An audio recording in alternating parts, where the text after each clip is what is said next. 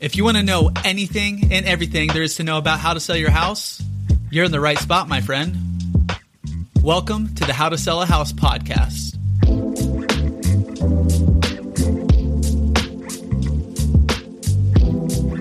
Welcome back to another episode of How to Sell a House podcast. Today we're going to get into what is an iBuyer and should I sell my house to one? I'm Cassidy Lewis. I'm Chris Erickson. And Loren Sanders, let's get to it. So if you're in San Diego and you're looking to sell a house, definitely get in touch with us. But if you're anywhere else in the country, we have a ton of agents in your area that would be great to help you out. So definitely get in touch with us. You can get go to our website to get a little more information, how to sell a house podcast.com.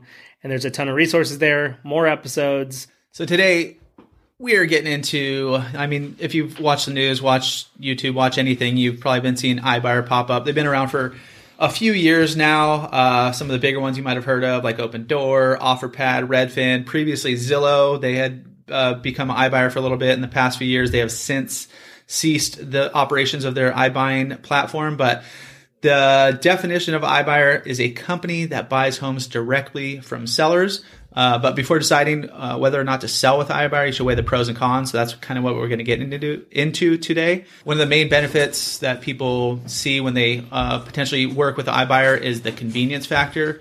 A lot of times there's no need for repairs, even though there might be uh, price adjustments for repairs as they go through the house and kind of check out what might need to be done. Uh, there's no prepping really. There's no staging. Uh, potentially a quick sale. A lot of them could close within 14 days, if not sooner. But you could kind of go along along your timeline. So there's also some downsides. So you're not going to be able to negotiate with the price, and there's still cost involved. So it's not just uh, a free thing where they're giving you cash for your house. They they do charge fees. So um, let's jump into a few of the pros and cons. Let's talk about the pros. By the way, iBuyers have really been around forever. Mm-hmm. We just called them investors back then. It's an I uh, buyer, and so they had a little different. They've done a great job of marketing you know that they're in it for you when really they're negotiating against you. They do have money ready to go to buy your house, so that's one of the pros. You can close quickly, and they've uh, attempted to make it a more streamlined process. So that part of it, you know, like you don't have to put a sign up, you don't have to clean your house, you don't have to do all of those type of things. There's no hassle. You don't have to make repairs. Uh, iBuyers will take care of everything. They'll kind of package it together. You know, they've got a fee and then they give you a price and you know, then everything's taken care of. Um, so from a simplicity standpoint, you know, you're you're not going to get much easier. It's not the same as selling your house uh, on the open market. It's a great option if you need quick money, I would say, and you might even get. You know, it's hard to say. You you even if you need quick money, I would still consider talking to a, a local agent because they might even have a local investor that could close in five days or ten days too. That's um, would maybe even be less hassle, less contractual type, type stuff with them, and maybe no fee at all uh, possible or little to no fees. So if that's the case and you need a quick close, I would look at that. You know, and, and then you don't have to go through, you know, from a timeline. The best thing about it really is you get your money fast. You know, you'll know the price because you you won't have to worry about whatever that price is. You'll know the net. You won't worry about fixing things up or termite reports or any of those kind of things. And, you know, in theory, you don't have to worry about them canceling once you get a deal. So that, that could happen too. In a normal transaction, just to cover all your bases, call a professional agent, you know, and talk through it. I would do that after you talk to the iBuyer. So you could say, here's what they have. This is what they're offering me.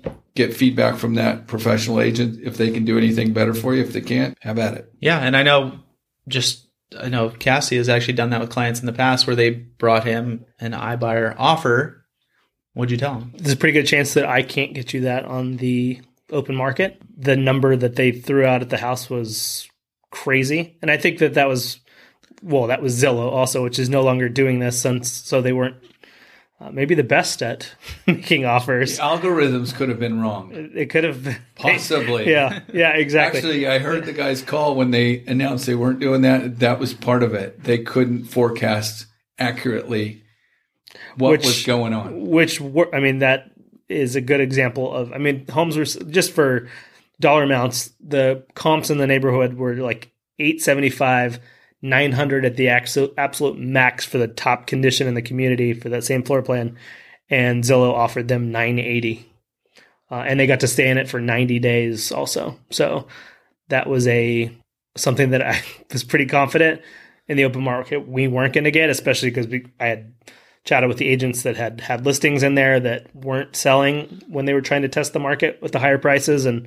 I did a lot of research and due diligence to see if we could even get close to that, and there was no chance. I, I think you've missed the boat on that if that's what you're looking for, because the market's shifting right now. But Mm-hmm. you know, But either way, if you do do contact a, a local trusted agent, they're going to give you their actual advice. Obviously, we're looking for business as well as agents, but if the better option is the better option, we're not going to try to you know uh, strong arm you into into working with us just because we want to get paid. You know, Right. so if you talk to a good agent, they they should be doing the same for you. Yeah, I mean, it- Exactly. yeah, that, and that's the whole thing. Is, is they came to me. I was their. I helped them buy property previously. They knew that I was going to give them the straight answer, and it's like you said. As much as we'd like business, there's you got to be truthful and honest with yourself that you know that that's the right answer. yeah, and taking the listing even at that point, you would have been sitting on it. They would have been frustrated. Mm-hmm. If you just tell the truth when you show up, we found that that works best. Mm-hmm. So good job. That, I mean, but it, it's a great story because Yeah. it's actually what happened. Yeah, and, And, it, and it um, worked out. And honestly, in that case, Worked out it worked them, out right? great for them. Yeah. You know, they're building a house here locally. Um, so selling that house was a big deal for their family. So worked out well for them. And I got a feeling the iBuyers now are getting a little more. They're sharpening the pencil a little more uh, right now. yeah, I would assume all of them are kind of trying to f- figure out that algorithm a little bit closer to what it should be and just kind of making sure they're not overpaying as things kind of shift in the market. Yeah, because really, I the traditional iBuyer, the investor that's a local investor, they probably have the closest because they do a lot of local deals, and so most of those guys have a pretty good handle on the real price. Mhm. They know the numbers of flipping a house, what it's going to cost, all those kind of things. Yep. Where but big in a shifting might not. market too, it's it's going to change. You know, anybody with yeah traditional or local agent, any of these iBuying companies over the past few years, you could buy it, and the longer it took to sell the house and get ready and prep and all that kind of stuff to to resell, put back on the market and, and flip and resell, the more money you made. Coming into the next few years, that's that's going to change. So. How much do iBuyers pay for homes? It's it's going to shift. You know, right now they're very competitive. Traditionally, like a local investor will pay, you know, they're going to run their numbers, make sure they they have some some room for error. Some of the bigger ones are getting pretty close to, you know, what the comps are saying in the neighborhood, going for a little bit more volume. As the market shifts, it'll be interesting to see kind of what they do offer uh, For coming sure. in the next few years here. It, it's change. I'm I'm guaranteeing you it's going to change because it is a it's a different market right now. Let's get into some cons with selling to an iBuyer. One of the biggest ones is you might not get the best price for your home.